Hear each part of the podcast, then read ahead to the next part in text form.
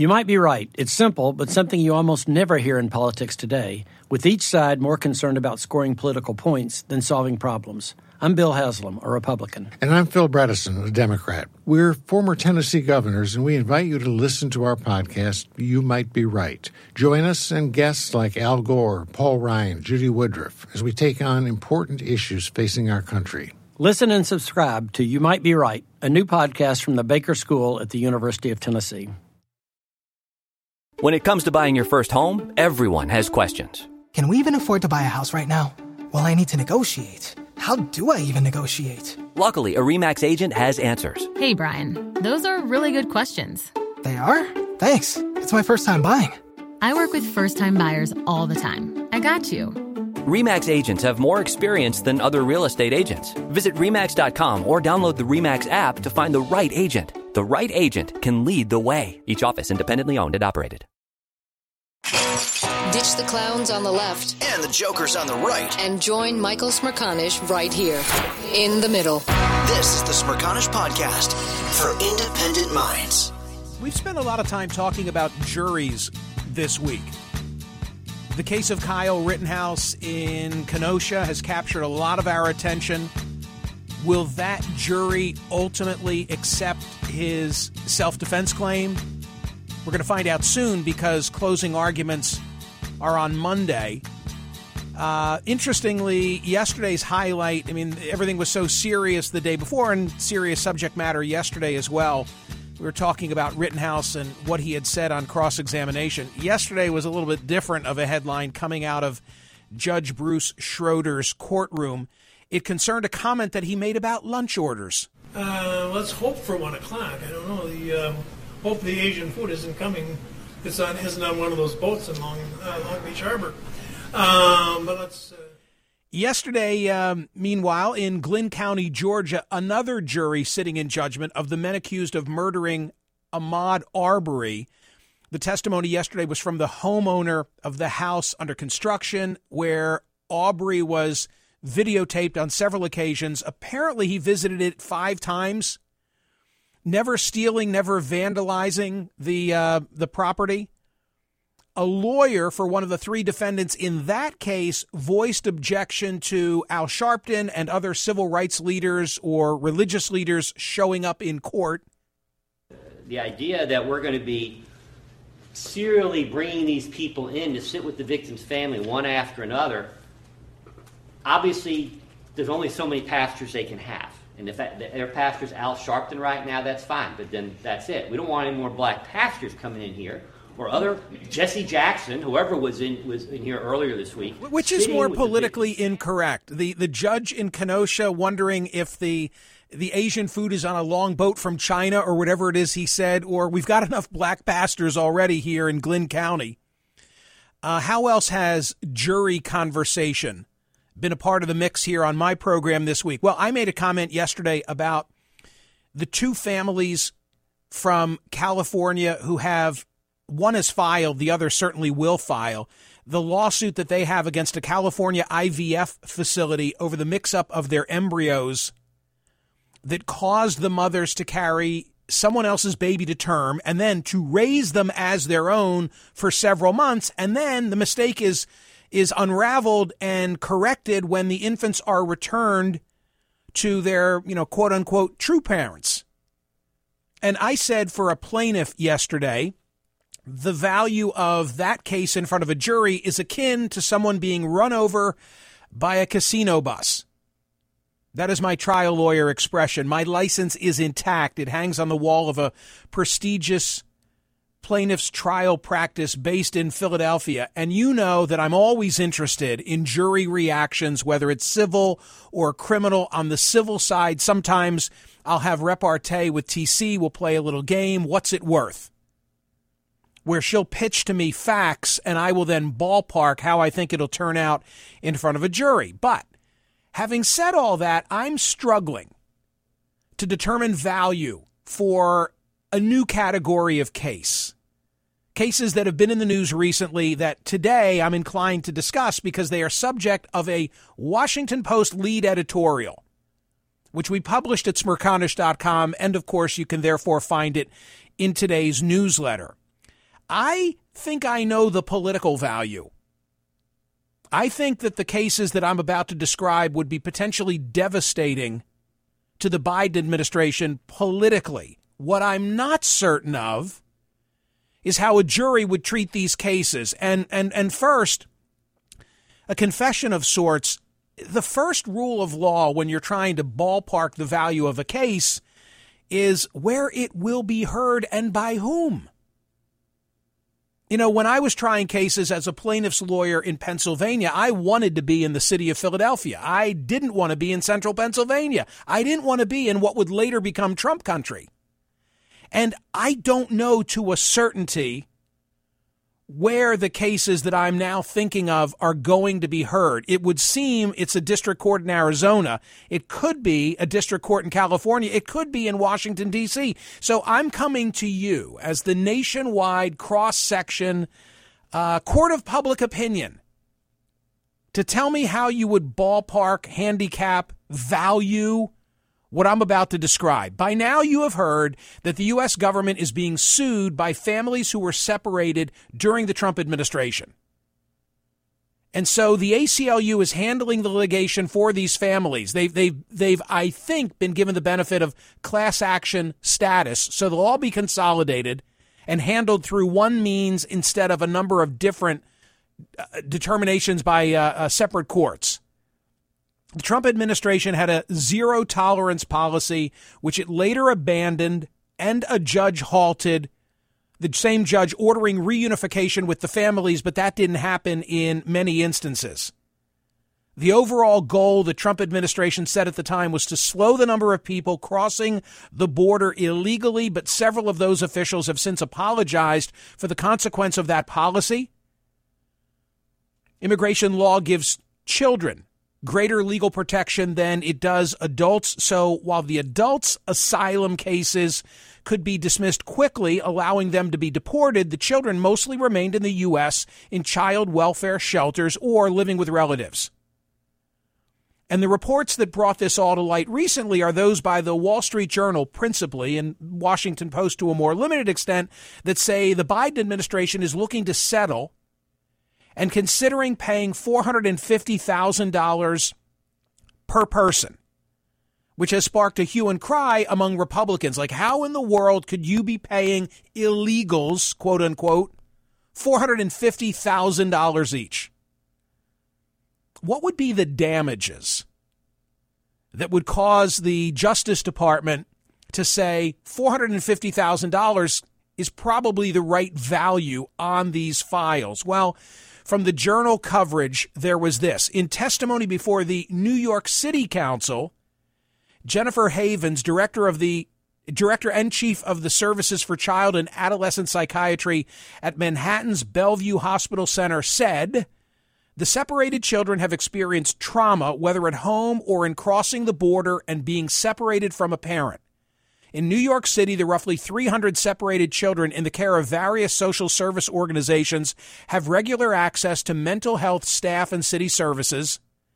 Most of the children are resilient, Dr. Haven said, but there's a subset who have a significant disorder associated with the trauma of separation. Some show signs of major depression, which can lead to suicidal ideation or attempts.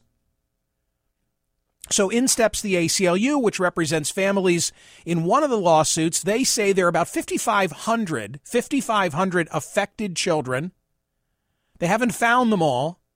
940 claims, and my information that I'm citing from the Wall Street Journal is dated by two weeks. So maybe it's more than this now, but 940 claims have been filed.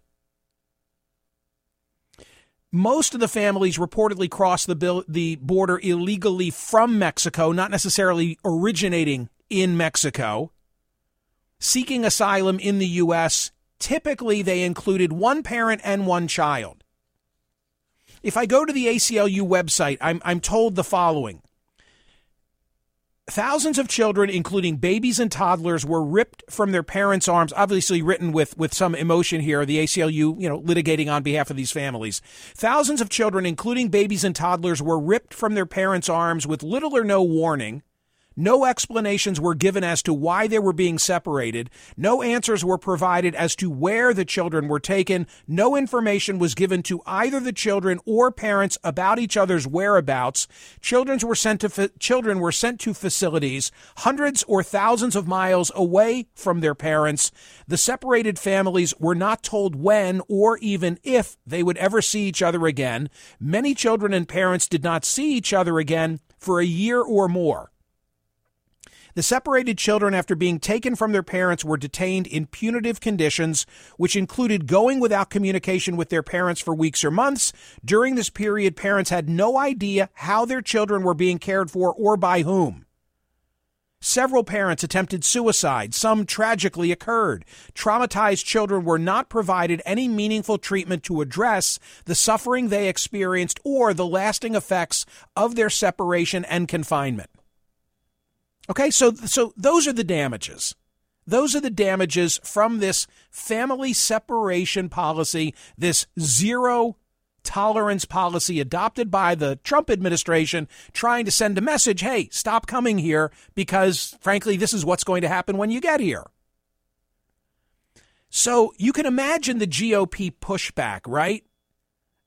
That these payments will go to undocumented immigrants, although that's not their word choice. Um, although you could respond and say, yeah, but many were seeking asylum and their claims could be legit on that basis. Or the argument is it'll incentivize others to come here when word gets out that the United States is paying $450,000 for separated families. I mean, there are two issues with that. One is you need to be willing to be separated from your kid if you want the 450 and we stopped this practice in 2018. But those are the those are the typical arguments you hear. So now enter the Washington Post. I hope I've done a decent job of, it, of at least providing some of the, the framework for this conversation. So, the Washington Post, in an editorial today, this is not a column from one person. This is the editorial board. Headline Trying to put a price tag on trauma suffered by families separated at the border? Good luck. And the gist of this is to say $450,000, and I'll come to the president in a moment because I think he wasn't briefed and didn't know and, and, and had that initial reaction. He's since changed. But the Washington Post says $450,000, yeah, that's a lot of money.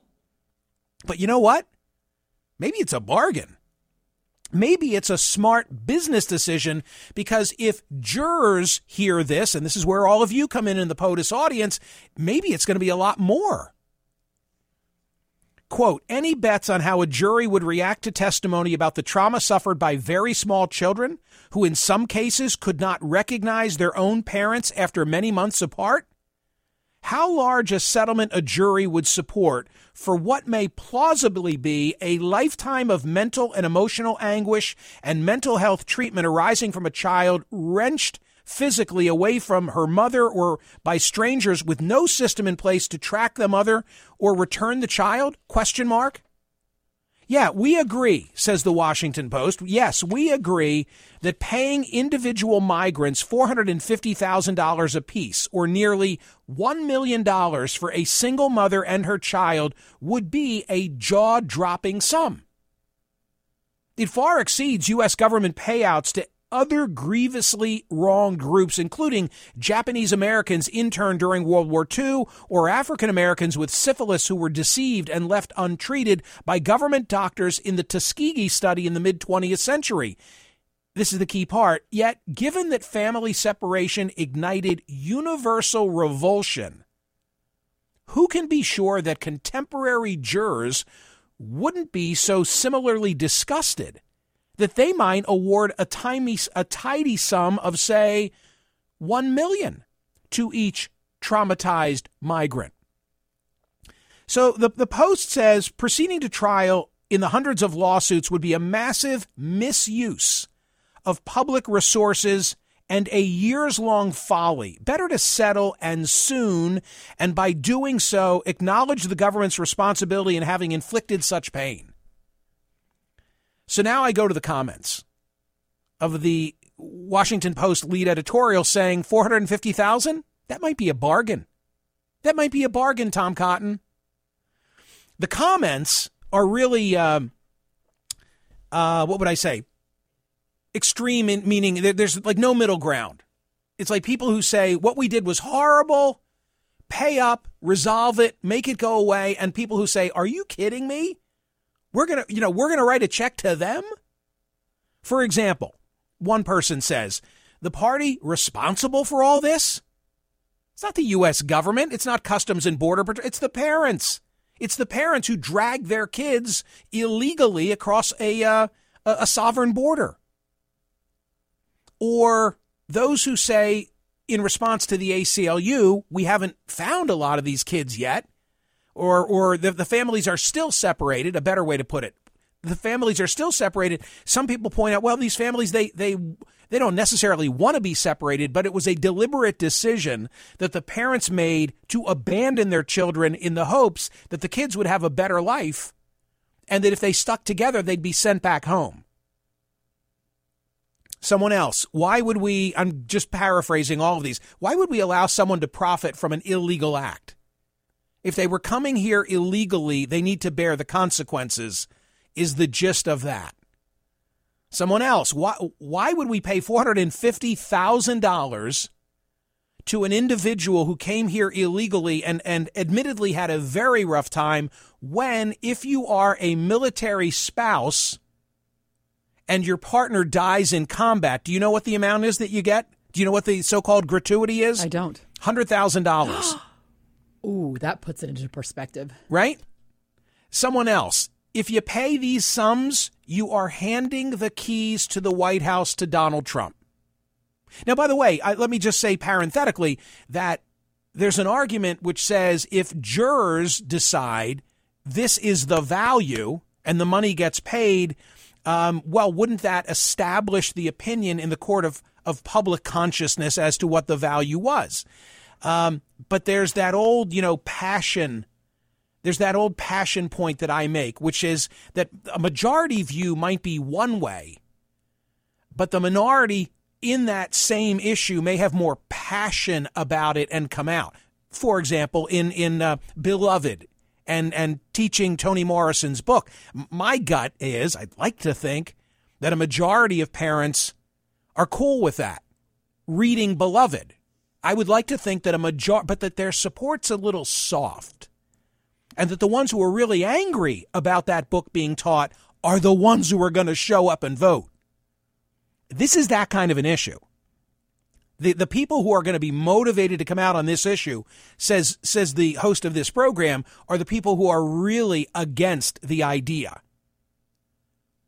In his first weeks in office, President Biden pledged to reunite the separated families. He described the actions undertaken by the Trump administration as a moral and national shame. It was November 3rd that he was first asked about the Wall Street Journal report. As you were leaving for your overseas trip, there were reports that were surfacing that your administration is planning to pay illegal immigrants who are separated from their families at the border up to $450,000 each, possibly a million dollars per family. Do you think that that might incentivize more people to come over illegally? If you guys keep sending that garbage out, yeah, but it's not true. So this is a garbage report. Yeah. Okay. So $450,000 $450, per person. Is that what you're saying? That was separated from a family member at the border under under the last administration. That's not going to happen. I don't think he knew. I don't think he'd been briefed. I, I don't. I'm not blaming Biden for not knowing. Somebody should have brought him into the loop on this. Uh, I just think he just did not know. He did not know. Calling it garbage? No, it's a legitimate report. There's too much now has been reported with detail on this. So now it's November 4 and it's is the pronunciation Karine Jean Pierre? Karine Jean Pierre. Karine Jean Pierre is asked about that response. It's one day later. Deputy she's press yeah, she's in for Jen Psaki, and she says that. Well, here's the exchange. These reports about Peter the administration again. paying up to four hundred fifty thousand dollars to illegal immigrants who are separated from family members. Garbage. He says it's not going to happen. But the ACLU says that it is. So who is right? Wait, are you talking about the question you asked him yesterday? Yes. So, um, if it saves taxpayer dollars and puts uh, the disastrous history of the previous administration's use of zero tolerance and family separation behind us, the president is perfectly comfortable with the Department of Justice settling with the individuals and families who are currently in litigation with the U.S. government. You know, DOJ can obviously speak more to that process. The president was what he was reacting to uh, was the dollar figure that was mentioned that you mentioned to him yesterday, Hmm. uh, as press accounts to date indicate. There's been press accounts on this. DOJ made clear to the plaintiffs that the reported figures are higher than anywhere that a settlement can land. Again, this is a this is something Washington Washington Post today says, "Hey, maybe it's a bargain." Washington Post says, "Yeah, it's a jaw-dropping sum." Yet, given that family separation ignited universal revulsion, who can be sure that contemporary jurors wouldn't be so similarly disgusted that they might award a tidy sum of, say, a million dollars to each traumatized, traumatized migrant? So, two days after Ms. Jean Pierre speaks, now the president is asked about it again. You said last week uh, that this report about uh, migrant families at the border getting payments uh, was garbage. No, I didn't Uh, say that. Let's get it straight. You said everybody coming across the border gets five hundred, four hundred and fifty thousand dollars. The number was what you had a The problem number with. I was referring to. Okay. Now, here's the thing. Sure. If in fact, because of the, the outrageous behavior of the last administration, you coming across the border, whether it was legal or illegal, and you lost your child, you lost your child, it's gone. You deserve some kind of compensation, no matter what the circumstance. What that will be, I have no idea. I have no idea. What's the number, ladies and gentlemen? What what is the number? Some some people are saying nothing. The the number the number is a Blutarsky. It's a 0.0. They came here illegally and an American jury, whatever that might mean, an American jury is going to recognize that, understand that it was the parents who put them in that perilous condition that we had no choice and will not write a check. Washington Post says no, it's potentially an enormous check that will be written. The um, comment that I liked the most was John of Austin writing in the comment section of the Washington Post. If the Biden administration offers to pay families of illegal immigrant children more than $5,000 a child, we should throw all the bums out. They were not American citizens. They had no legal right to be in the U.S. First, according to the DOD, the payment provided when a service member is killed in action is called a death gratuity. It is a special tax free $100,000. And then John from Austin says the internment of Americans of Japanese descent in U.S. concentration camps during World War II. Well, in 1988, President Reagan signed the Civil Liberties Act to compensate more than 100,000 people. The legislation offered a formal apology. It paid out $20,000, which is 39,000 in 2019 dollars. Tuskegee, 1932, the U.S. PHS working in the Tuskegee Institute began a study to record the natural history of syphilis. It was originally called the Tuskegee Study of Untreated Syphilis in the Negro Male. By 1943, penicillin was the treatment of choice. During the study, many of the men died of syphilis, yada, yada, yada. Under the terms, it was a $10 million settlement. Living group participants received $37,500. Heirs received 15000 Living control group participants received 16,000, Their heirs, $5,000. The victims of these U.S. government atrocities were American citizens. They suffered for years or died. They received peanuts compared to what the Biden Harris people want to pay the families of illegal immigrant children. It makes no sense, says one person. Okay. I could go on and on about this. I'm really fascinated by it. I don't I don't have a fixed view. It's entirely dependent. I need to know where. But what if we were trying this case in your area? And let, let's, for this conversation, assume horrible treatment, circumstances, depression, suicidal ideation, et cetera, et cetera, et cetera. Let's assume that some really nasty stuff took place here. Nevertheless, what's the number? Hear more of Michael Smerconish on SiriusXM's POTUS, Channel 124. Live weekdays from 9 a.m. to noon East or anytime on the SXM app. Connect with Michael on Facebook, Twitter, YouTube, and at Smerconish.com. Michael Smerconish for Independent Minds.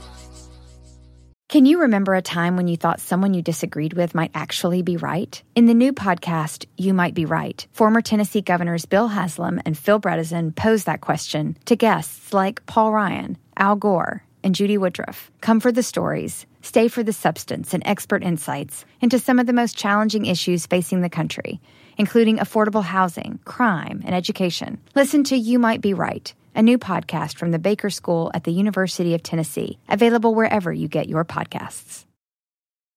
Want the same expert advice you get from the pros in the store while shopping online at discounttire.com? Meet Treadwell, your personal online tire guide that matches you with the perfect tire for your vehicle. Get your best match in one minute or less with Treadwell by Discount Tire.